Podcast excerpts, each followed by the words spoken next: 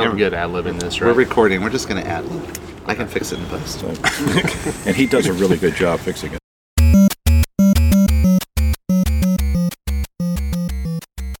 Welcome to Touchpoint, a podcast dedicated to discussions on digital marketing and digital patient engagement strategies for hospitals, healthcare systems, and physician practices. In this podcast, we'll dive deep into a variety of topics on the digital tools, solutions, strategies, and processes that are impacting our industry today. We hope to share a lot of great information and have fun along the way. And now, here are your hosts, Reed Smith and Chris Boyer. Quick plug here for our friends over at Loyal. Healthcare is complicated, and our friends over at Loyal get that, which is why they are dedicated to helping health systems simplify the complexities through smart, consumer-first technology solutions designed to inspire loyalty. Whatever your business goals, Loyal's platform enables you to empower, guide, and connect with your data in order to deliver a simply smarter digital patient experience. All you need to do is go over to their website, loyalhealth.com/demo, to schedule a personal demo and learn a little bit more about their products. Welcome to episode 92 of Touchpoint. I'm Reed Smith, joined as always by Chris Boyer. Hey, Reed. Welcome. If you're listening, you may realize that we are outside, and we are outside in Scottsdale, Arizona, at the Healthcare Internet Conference. That's right. And for those of you who might be listening from colder climes like Minnesota, it's 75 degrees outside as we speak. So really nice. 77. Right? 77. You hear some other voices, and this is going to be a special episode because we've got a few folks here that actually.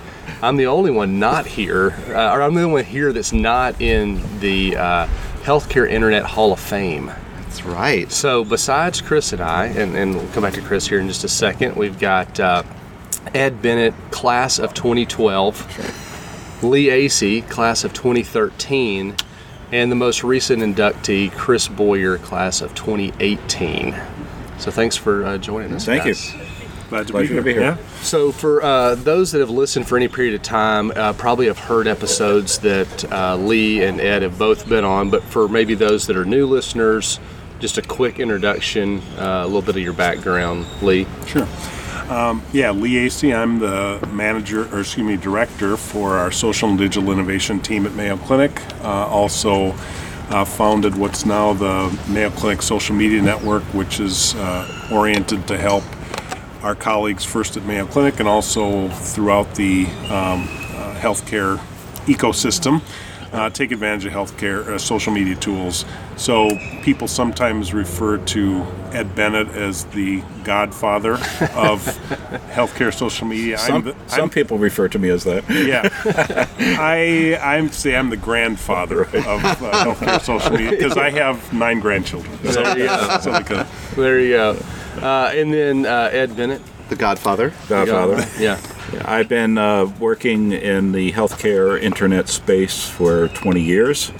I spent most of my time at the University of Maryland Medical System, where I set up their digital program, and recently have left to start a new venture where I've set up a site called martech.health, where making it easy for folks in our industry to connect with vendors to support them in projects. Awesome. Very cool. And then Chris was actually inducted today into the Healthcare Internet Hall of Fame. As I duck as a bird, I just get buzzed by a bird. But before we go too much further, thanks for listening. Touchpoint.health is the website. Rate, review, subscribe wherever you're listening. That's the best way that everyone else can find this show. That's right. And we have a number of shows out there, and we just launched a new show this week. Yeah, today it was episode 1 of Data Point. So if you're in data and analytics, you can go out and check that show out, hosted by Greg Matthews. But anyway, so we're here. So a lot of us know each other, and we knew each other, obviously, online first. Probably Twitter exclusively. I think all of us, right? Yeah. We're on Twitter together. In that 08, 09 time frame, probably.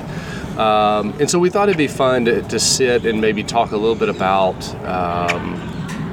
how it's evolved since then. It being digital, the internet, all of the things. And then maybe a little forward looking of what maybe is to come, and some of the topics obviously we're hearing at the conference and things like that. So Ed, you've been in this, what you say, 20 years now. 20 years. Let's look back 20 years time. I mean, what was it like way back then? Was there even an internet when you started? No, there wasn't.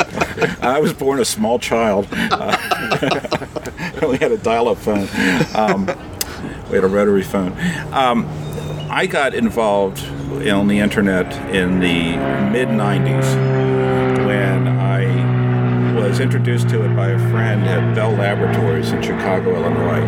And he went to his office. He was a scientist there and sat down and looked at this. He had this big monitor, and he was showing me how he could see pictures and talk to people all over the world through this thing called the internet.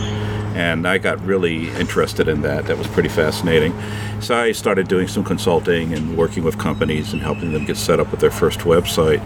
But in 1999, I decided I wanted to take on something bigger, and looked at a position in my town with the University of Maryland, where they were looking for someone to run their website.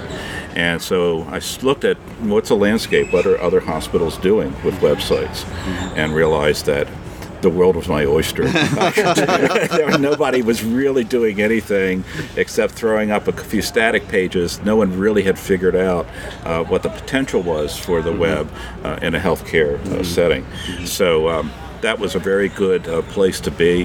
The University of Maryland was very forward-thinking and gave me a lot of support. And as we tried and failed and sometimes succeeded, and started to use the internet as a way of satisfying the needs of patients and getting the word out. Okay. Yeah. So your background is on the technology side of the equation, at least to some degree, or relative to the four of us sitting here, right. I guess. Lee, you're more from the public affairs side of the equation. And that's, I guess, initially how you came into Mayo Clinic, right? It's on the public affairs side. And so how did that kind of evolve and lead into what we now think of as social media and why? Well, sure. Yeah. I mean, when I started, so first of all, Mayo Clinic got on the internet with Mayo Clinic Health Oasis in 1994. So that is Health Oasis. Health Oasis was the name. Yeah, and it was actually just the passion of one of our transplant doctors who said, there's this thing, we should have consumer health information out there on the internet. And so this was actually, I don't know if it was before WebMD or if it was WebMD went. Public, definitely, and drkoop.com was another one of those sites out there. But so I think one of the first health systems that was out there. I came to Mayo Clinic in 2000 from a communications background, from a PR background, and my job was pitching stories to journalists or writing news releases, helping to spread the word about Mayo Clinic advances and good patient stories. But then in 2003, 2004, so when I became manager of that team and saw some of these new things like, podcasting was this new thing, in 2005. Yeah. Wow. And now it's all new again. It's new again. But, so we, just as part of our, how do we continue to do that job and maybe even go directly to the consumers instead of going through the intermediary of the journalists, we decided, we have a credible voice. Let's use it and let's build a platform in these spaces. So it was an evolution of doing what I was originally hired to do, which was tell stories about Mayo Clinic, but being able to tell it directly instead of having to only go through the journalists. And it's just been a natural kind of growth of doing the next thing that seemed like the smart thing to do at the time. Right. And most of the time it was. I mean, there was a lot of opportunity, especially as the platforms were fresh and new. And by being there with a well-known organization like Mayo Clinic, there was a credibility that kind of we brought to the platforms besides, in addition to the fact that back then, organic reach was great. Yeah. Like whenever you posted something, all of your followers saw it. Right, right. Yeah. So completely different. People are thinking like, "Wow, organic reach." Yeah, but that was a thing. Yeah, it used to be.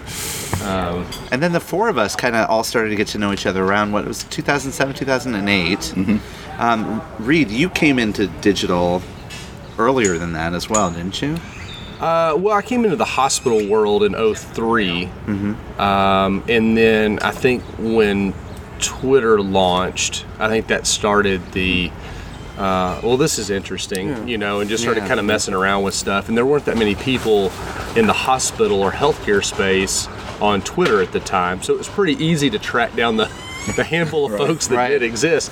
And so it just allowed this interesting conversation. I was at the Texas Hospital Association at the time, I think, when we really started doing a Twitter chat and some mm-hmm. of those types of mm-hmm. things weekly. Mm-hmm. And it's just changed a lot. I mean, it's just a different space than it was, obviously, 10 years ago. That's when we all started kind of following each other. I remember I started a Ning community. Ning. I had a website, and I started to do video off of my old flip camera. Yeah. And I was doing videos about, like, digital, and then I started talking about social media, and we started posting, and we all started to kind of conglomerate and start talking about it, because I think we were some of the earlier mm-hmm. people just really focusing on how these tools and stuff can be applied in a good way, right? Well, it was a pretty exciting time, and one of my favorite memories involving Reed was the South by South Health Conference that was set up the day before South by Southwest 2010. Right, 2010. Yep. Was a great conference. I think it was a one-day conference. Mm-hmm. And what I remember is the South by Southwest people came to you and said, you really can't do that anymore. But we love the idea. You can't call it South by. Yeah. We love the idea. Will you come in and help us program a health channel? So that was good. Yeah, it was neat to kind of springboard that into what is now a pretty successful track within that conference. It's actually called Health and MedTech now. And we see a lot of content come through there, though. So you're talking about doing websites, mm-hmm. right? And coming in the University of Maryland Medical Center and doing that. What did a success or a win look like early on? Well, one way of getting quantifying a win was just getting agreement on what we were going to be doing with the website. Well, that really hasn't changed all that much, right? Yeah, that's still a win. Yeah. Once we had a plan in place, and in fact, when I came to the medical center, they had already just engaged Greystone to come in and help build a strategic internet plan. So that was a pretty straightforward, leap for them to say we're investing in this. And mm-hmm. One of the first things that I did was identify the idea of having educational content to draw people in. Yep. So the hospitals, mostly at that time, very small sites, and they were mostly just saying, these are our practices and these are our doctors, but not the sort of the straightforward educational content, because we realized that people were searching for medical information first, not necessarily say, I'm ready to find a hospital or a doctor. Mm-hmm. So that was probably the first win, was getting that concept across. Is that a success is not someone who sought out the name of our hospital, it's someone who sought out information and found our website. Yeah, I think that's a great way to look at it. Lee, what about from a social media perspective? So as you guys started down that journey, what were some of those first kind of benchmarks that you would deem as success? Well, sure. I mean, we had a well-established website with MayoClinic.org, which at that time was MayoClinic.com. It was and still kind of remains next to like WebMD, one of the top sites for search for those kind of health information searches. Our perspective at first was to say, let's look at these as we were looking at social. How can we take advantage of the fact that there are at that time 70 or 80 million people on Facebook, and the people already out there talking, and we knew that word of mouth had been, for Mayo Clinic, our most important factor in preference for Mayo Clinic, and if we just provided a vehicle for that to happen on an amplified, friction-free way, that was a big win. So for us, and because I was from a media relations background, it was again, how do we use YouTube to pitch a story versus pitching it by picking up the phone or sending an email? Like if we can send a link to the patient on Flipcam, or the doctor on Flipcam, where it's show and tell instead of just tell. So a lot of it was, and where we saw the significant success was when, I was in Philadelphia and shot a video with Jason Wirth, who was a, outfielder for the Philadelphia Phillies, who had been a patient at Mayo Clinic, and telling his story. and then being able to use that to pitch USA Today to run a feature story about him, and then that leading to both obviously a lot of traffic, but to those videos and to those stories. But we were able to track it through to, wow, this is a pretty obscure condition, at least not well known. I mean, it wasn't well known. It was a discovery at Mayo Clinic of this kind of particular injury that could be repaired, and seeing the increase in volume of patients actually coming to have that operation. So we were able to track that through, and I sort of used the analogy of a biopsy, whereas versus the full body scan. So we couldn't know completely all the impact that we were having, but if you could take a little slice here and say, wow, in this particular case, we could demonstrate that it leads through to people coming to Mayo Clinic and getting help, then that helped us make the case for more investment in it. Hey, we want to take a moment to thank one of our sponsors, and that's our good friends at Binary Fountain. As a healthcare marketer, it's probably pretty obvious these days how much time you're spending on reviews, ratings relative to hospitals, physicians, all that kind of good stuff. Too many of those are going unanswered, and they're certainly not being analyzed. This could be costing us new and current customers. It could be impacting our patient experience scores and potentially impacting our revenue. Luckily, our good friends at Binary Fountain have an online reputation management platform called Binary Health Analytics. If you'd like to learn more or even schedule a demo, visit them online at binaryfountain.com. That's binaryfountain.com. Ed, you came into it making this informational knowledge base to really use that to elevate sort of the status of your health organization. Lee, you were using social media and other channels to really kind of promote awareness and trying to drive, basically putting the communications aspect of Mayo using these tools. For me, getting into this, when I started talking to you guys, I was really focused on the journey, right? So for me, it was like, how are people using these things to actually select their way to care? So back then, it was like, and I was doing kind of rough measurement like you were doing, Lee, right? Where it was like, okay, so people are searching for this first, and then after they find this, what do they do next? And how do we start to path that journey together? And it was very, very rough. That was back when Google did their early, remember they had their early journey map, and they said people search for treatments, and then they search for symptoms, and then they search for treatments, and then they search for hospitals or doctors, right? Yeah, and I don't think anyone really believed it was that straightforward a progression. I mean, the big thing that helped solidify the legitimacy of the web that I did at my hospital was identify about 10 doctors who really understood the power and potential of the internet, and asked those doctors to ask every new patient that came into their practice, how did they first find out about our practice or find out about me as a doctor, and then track the ones who said, I didn't even know you guys existed until I found you on the web. Oh, wow. And then worked with our finance people over a course of a year to track how many patients self-identified that way, what was the volume that came in, and what was our revenue.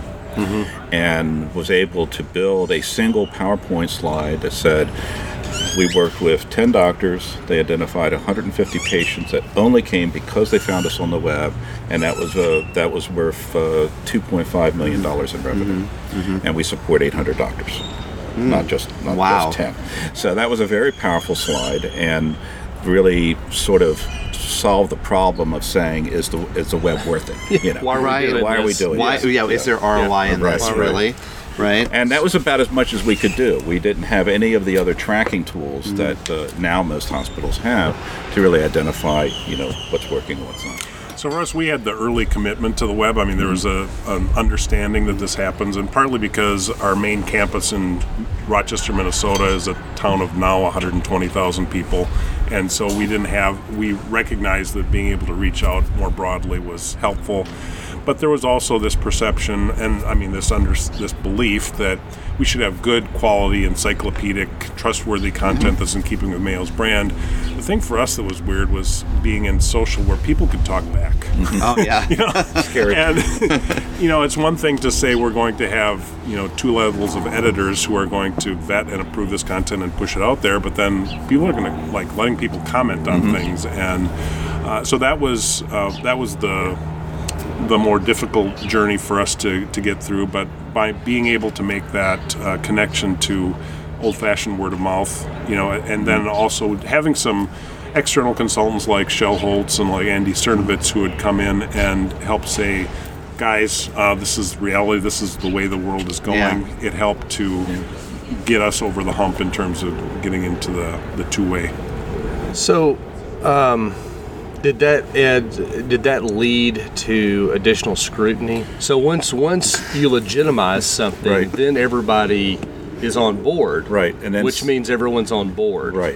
So what did that do? Not a negative way, no, but it wasn't a negative. But how did that change the mindset of like, oh, now we have to budget for this, we got to plan for this, there's strategy, yada yada. Well, yada. You know, that's just a natural way of things, and but it did help, you know, make it the path a lot easier to go down to say, we're requesting this new resources, new budget, new staff, and we can justify the value of doing it. It also really sort of intrigued the doctors. So the doctors who weren't part of that initial study with 10 doctors, they started to notice that, and they started to keep track and started to come to us and let us know when they got a very interesting patient from, you know, another state who found out about us from the lab. So.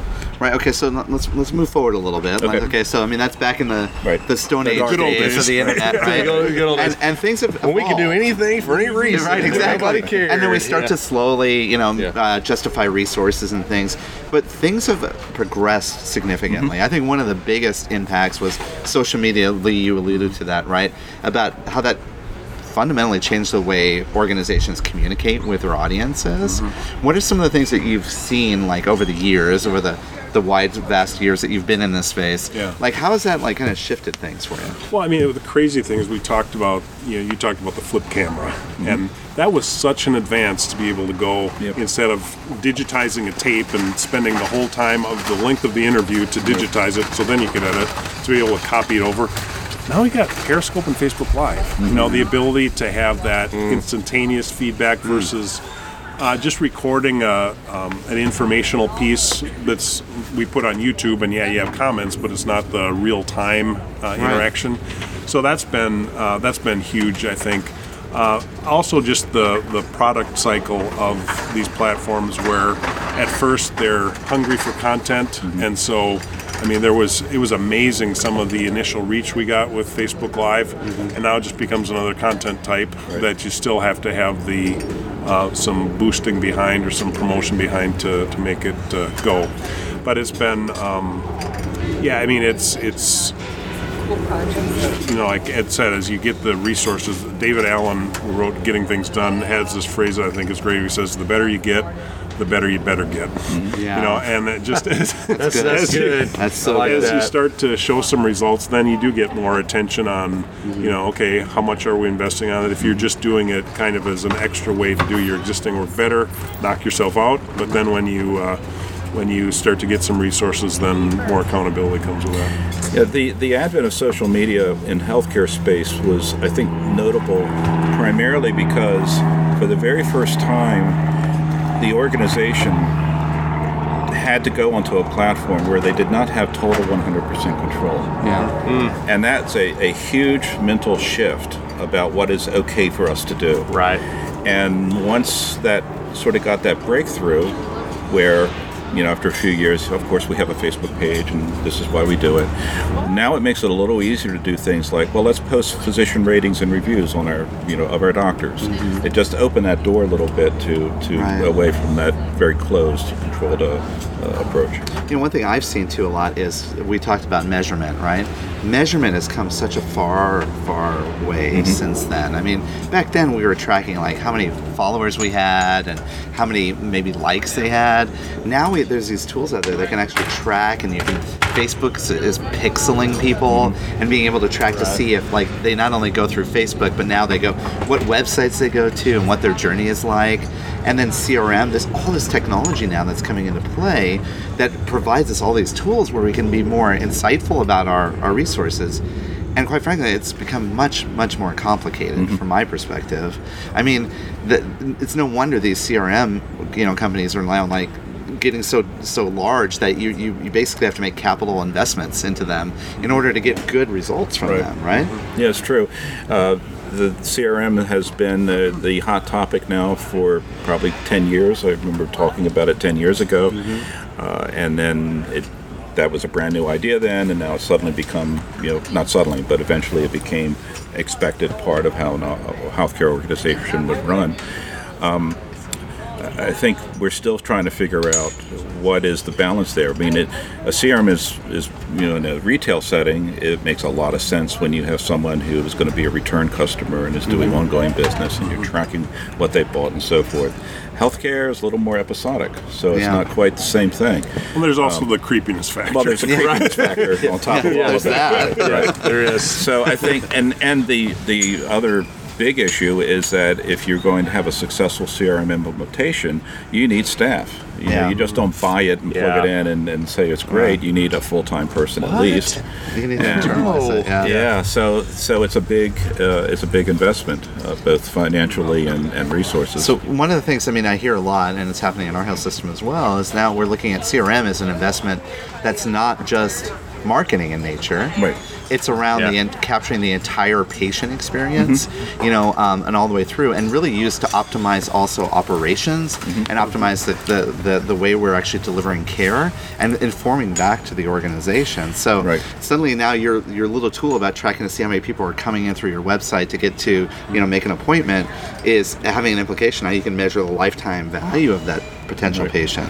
Well, it's the difference between thinking or anecdotally thinking that there's a right way and a wrong way to do it, and having actual data to back that up. And you're right, CRM is usually focused on customers and what kind of ROI and sales do I get, but that data can be used in so many different ways, like you said, operations, patient experience, etc. Yeah, that's crazy. Well, I think, what we're talking about now is also being framed in this idea of consumerism, right? And we hear that in panels and people talking about it, and so I think the expectation of the consumer has changed.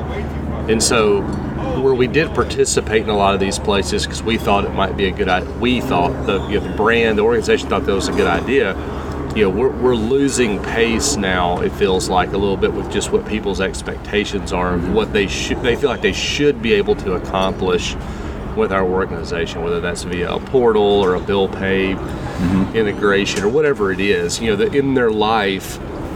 We have Apple and Amazon and all the usual suspects to thank for this, but it's just so easy to do everything now from this little phone in your pocket kind of a thing. Then that's how people want to participate, especially as generations are coming through. Is this where we insert the millennial joke? This is our annual. This is our weekly millennial dig. Yeah, okay. But the expectation of how they don't want to talk to somebody. They want to do everything. It's just that type of stuff, right? Right. Well, and it made me think what you were saying, Reed. It made me think too that all of these tools, social media now, websites, CRM, all of these are actually much more than just a marketing and communications tool. They're becoming now how people interact with our health systems.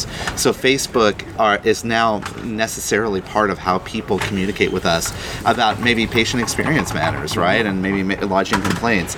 Our websites are becoming much more transactional in nature. People are using them not just to find information, they're using it to do something, pay their bills, refill their appointments, make online appointments, and that and when we talk about consumerism, that kind of falls along from my perspective. What consumerism is driving us here too is that our digital properties, our social properties, all of these things are now becoming part of the overall experience that people have. Hey, Chris, before we go too much further, jump into this next segment of the podcast, I did want to mention and thank one of our sponsors, Influence Health. They've got a consumer experience platform that covers several things. And correct me if I'm wrong, but we've talked about content management systems on this podcast. Yeah, we did. What about CRMs? Yeah, we covered CRMs for sure. And then obviously each and every week we talk about digital marketing. So digital marketing systems, in one way, shape, or form have probably been covered, right? That's right. Digital marketing systems. And I would say that we even talk about it in a way of that overall digital consumer experience. Well, there you go. I would recommend for anybody interested in one of those topics or anything else. They've also got some complimentary solutions on their website, but head over to their website, take a look at what they've got and what they're offering relative to CMS, CRM, digital marketing systems, kind of how all that is woven together in what they call their consumer experience platform. Find your way over to influencehealth.com. We have what I like to call at Mayo Clinic silos of excellence versus centers of excellence. You know, so we've got a really good social media program. We also have, you know, with MayoClinic.org, you know, 40, 50 million unique visitors a month, and then we've got a really good mobile app. Mm-hmm. And I think what people are going to be expecting is, but they don't really talk to each other. Yeah, I'm stealing silos of excellence. That's so good. That's not in my toolkit. That's all. So, I mean, the good news is that we are getting recognition from our leadership that it's important to tie these together to create one view of the patient, customer, not necessarily from our perspective, but mainly from the patient's perspective that, okay, if I'm going to sign in for something on Mayo Clinic, it should just know about me and be able to send me the information that I want. And, you know, if I've got a relationship of trust with them and I know they're not going to remarket me about, you know, prostate tests or whatever all across the internet. Right. You know, that and if they show up for care, right? If you show up in their facility, they want to. They almost have an expectation that that you already know about all of that experience that they've had with you and what they're searching for, without being creepy. Right. That's the other balance, right? Yeah. Yeah. Because they assume that you're the same person in all these places, right? Yeah. Because the questions being asked via like a Facebook private message still like blows my mind. Like you're asking this through Facebook. Like, why do you think whoever's running this Facebook page can answer this question? I mean, like clinical stuff. Yeah. You're just like, really? What should I do about that? This was the first stop on the you know, but that's just the expectation. Maybe right? It wasn't the first stop. It may not have been, and that's a good point too. But we don't know. Right. We don't know that that's some of the problem, I guess. But you know, it's just funny to me that people, you know, can see that organization and go, well, any way I interact with them, I should be able to get what I'm looking for. They've been online. Trained to that on Amazon and eBay and whatever. And that's crazy. I mean, how are we as health systems prepared to even compete against like the Amazons? I mean, that's not what they were there to make. Amazon's focused on making sure fulfillment and delivery is great and optimized, and you can get anything and send it to you. Mm-hmm. You heard they just announced that over the holiday season, they're going to do free shipping for everybody. Right? They're going to give people Amazon Prime for free. Why am I paying for Prime? Yeah. Well, what do I get? Just till the end of the year, right? Okay, it's to get them hooked on that. But that's because they're optimizing the delivery mechanism. Mm-hmm. And of course, we hear about them coming in and like taking over the pharmaceutical, you know, mail order. And we as health systems, we don't know what to do about that. It freaks us out a little bit, doesn't it? What do you think? What are you saying, man? I think we need to be freaked out. It's about time. And every time I come to one of these conferences, again, we're here at the Healthcare Internet Conference, I usually pick up on some interesting theme that maybe I didn't notice before. And I have to say, this year, that theme is totally the whole voice response area of technology. So voice search and voice the devices and stuff. The scary stat that I heard was that within a couple of years, it's expected that 50% of all searches on the web will be done by voice. So let me confirm that. Hey Siri. Yeah. Hey Siri. 50% of all searches. So what does that mean for traffic to your website? And traffic will probably go down. Well, because you have to be the response. Exactly. Not the top three or above the fold or first page. And no one's really grappled with that. You know. And like even little things like we're used to being able to see what were the terms that people used on search engines to get them to our site. Right. Well, maybe answers are coming about us on Siri. How do we know what people asked about? Is that data even available in any format? I don't know. I don't know. Do we just end here? Or that was, you know, it's been a few years since I've walked away from a conference saying, oh my God, this is something really big and important, and we've got to pay attention to it. But that's what it is this year. Huh? Yeah. How about you, Lee? What's your big aha? What have you heard this year? Yeah, I mean, for me, it's just been just good to reconnect with some people I haven't seen. Yeah. So I haven't been at this conference probably since 2009, 2010, something like that. Yeah. And so I it was good to see folks who have, you know, and reconnect with some folks that I hadn't seen for quite some time. I think, you know, from my perspective, I'm coming from more of a PR, you know, communications versus marketing, and it's not, you know, a versus thing, but it's just, you know, so I guess kind of catching up a little bit more on some of the data analytics, you know, in terms of how it... And you're presenting about that. And, well, yeah, we're presenting on making our social media metrics actionable, you know, and so it's exciting to be able to present on that. Very cool. Well, I think, you know, you can see, you hear some of the same things you've heard in previous years, and I think that's just a product of the maturing of technology and things like that. That's why we've heard about CRM for some years now, right? And now with the voice piece, and we see some things like AI, VR, AR, you know, some of those things starting to creep in and actually be useful, not just gimmicky or kind of a, wow, you know, who would do that kind of a thing, but they're actual, you know, real tools that hospitals are using and getting adoption around. And so, you know, it's technology. I mean, technology continues to kind of be that theme as a whole, which still then goes back to this interoperability issue of how do we get these things talking to each other and moving stuff around. Yeah. And so there's still some growing pains there. Moving out of the silos of excellence to an integrated system. An integrated system of excellence. Yeah. And one of the things that I've noticed, the big theme I'm starting to see is that there's more and more impetus around using the technology in a way that it becomes sort of the background, not the foreground of the experience. Right. So how do we use this technology to make it easier for people to do things, make it easier for us to do our business better? And really, you know, the good technology is technology you don't even know that you're using, right? And I think that we're starting to see that, whereas before these conferences are all about what's the flashy new thing, what's the, you know, let's roll in the new technology, let's talk about chatbots, let's talk about this or whatever.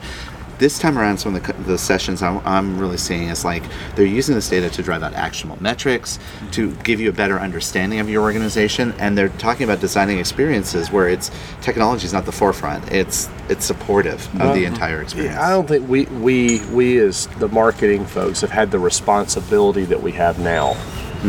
So now we have a responsibility because now we're involved in patient access and transparency initiatives and all these things that used to be left up to quality or ITNS or the clinical side of the house or whatever. And, you know, now marketing, those lines are starting to blur like we've talked about on previous episodes. And so it's an interesting time. And I think B.G. Porter from the Studer Group said this when we interviewed him a couple of months ago.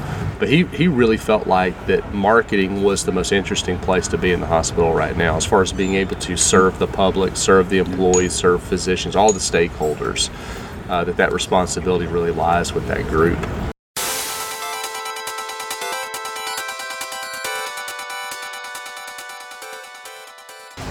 All right, that was a really good conversation.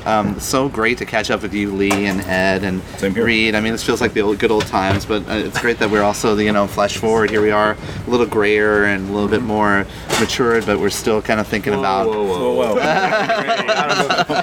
Grayer. Anyway, it just, you know, a lot of things. This Healthcare Internet Conference is great. I think the title maybe needs to be updated. You know, internet sounds a little dated now. I don't know. But we'll figure that out.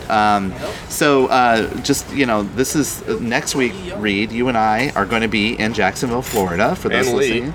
And with Lee, right? Lee and will others. Also be there. Right, at the social media, the annual social media conference. Yeah. Reed, you want to just talk a little bit about what that is for people listening in? Just give a quick little plug for the conference? Yeah, our Mayo Clinic Social Media Network annual conference is a chance for people who are doing sort of the tip of the spear in hospitals, advocating and leading social media efforts, as well as some clinicians and others who are just interested in social media to get together, be inspired, and also have some practical hands-on learning about how to apply social media in their work. There you go. It may be too late for you to register and come to the conference, but you know you can always go out to the website socialmedia.mayoclinic.org. That would learn more about the community because we hold these conferences every year. We do, and the hashtag MCSMN. All right. Mayo Clinic Social Media Network. No vowels. There you go. No vowels. No vowels. And if, Lee, if people want to track you down online, if they don't already know, what's the best place to do that? Just LEEAASE is that is my brand, my common branding. It's good to have a short name with lots of vowels. That if you on all the social platforms, that's where you find it. Very cool. What about you, Ed? How do people track you down? Just Google Ed Bennett. I'll usually pop up. There you go. That's confidence. Right there you go. There you go. And his new website, martech.health. I encourage you to check that out. If you're vendor, hospital, doesn't matter. There's something there for you. So go take a look at that. Well, let's do a couple of recommendations before we get out of here. Chris, do you want to lead us off? Sure. I am going to recommend an app this week. I've been, as you guys know, if you follow me on social, I've been spending more and more time doing Instagram stories. I don't do a lot of Facebook anymore. I'm just kind of creeped out by it. But I'm spending time on Instagram, and Instagram stories is really where I spend a lot of my time. And I've been using a photo editor app that many of us know. It's called Snapseed. Not sure if you guys have used it before, but it's a really great, simple, free photo editor. You can just drop it in as a bunch of filters that you can use. It's interesting. I'm taking horizontal photos now. Our good friend portrait.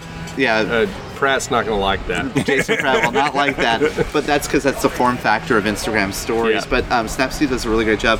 By the way, I have an older iPhone. I'm not up to date yet, and I don't have portrait mode on my phone.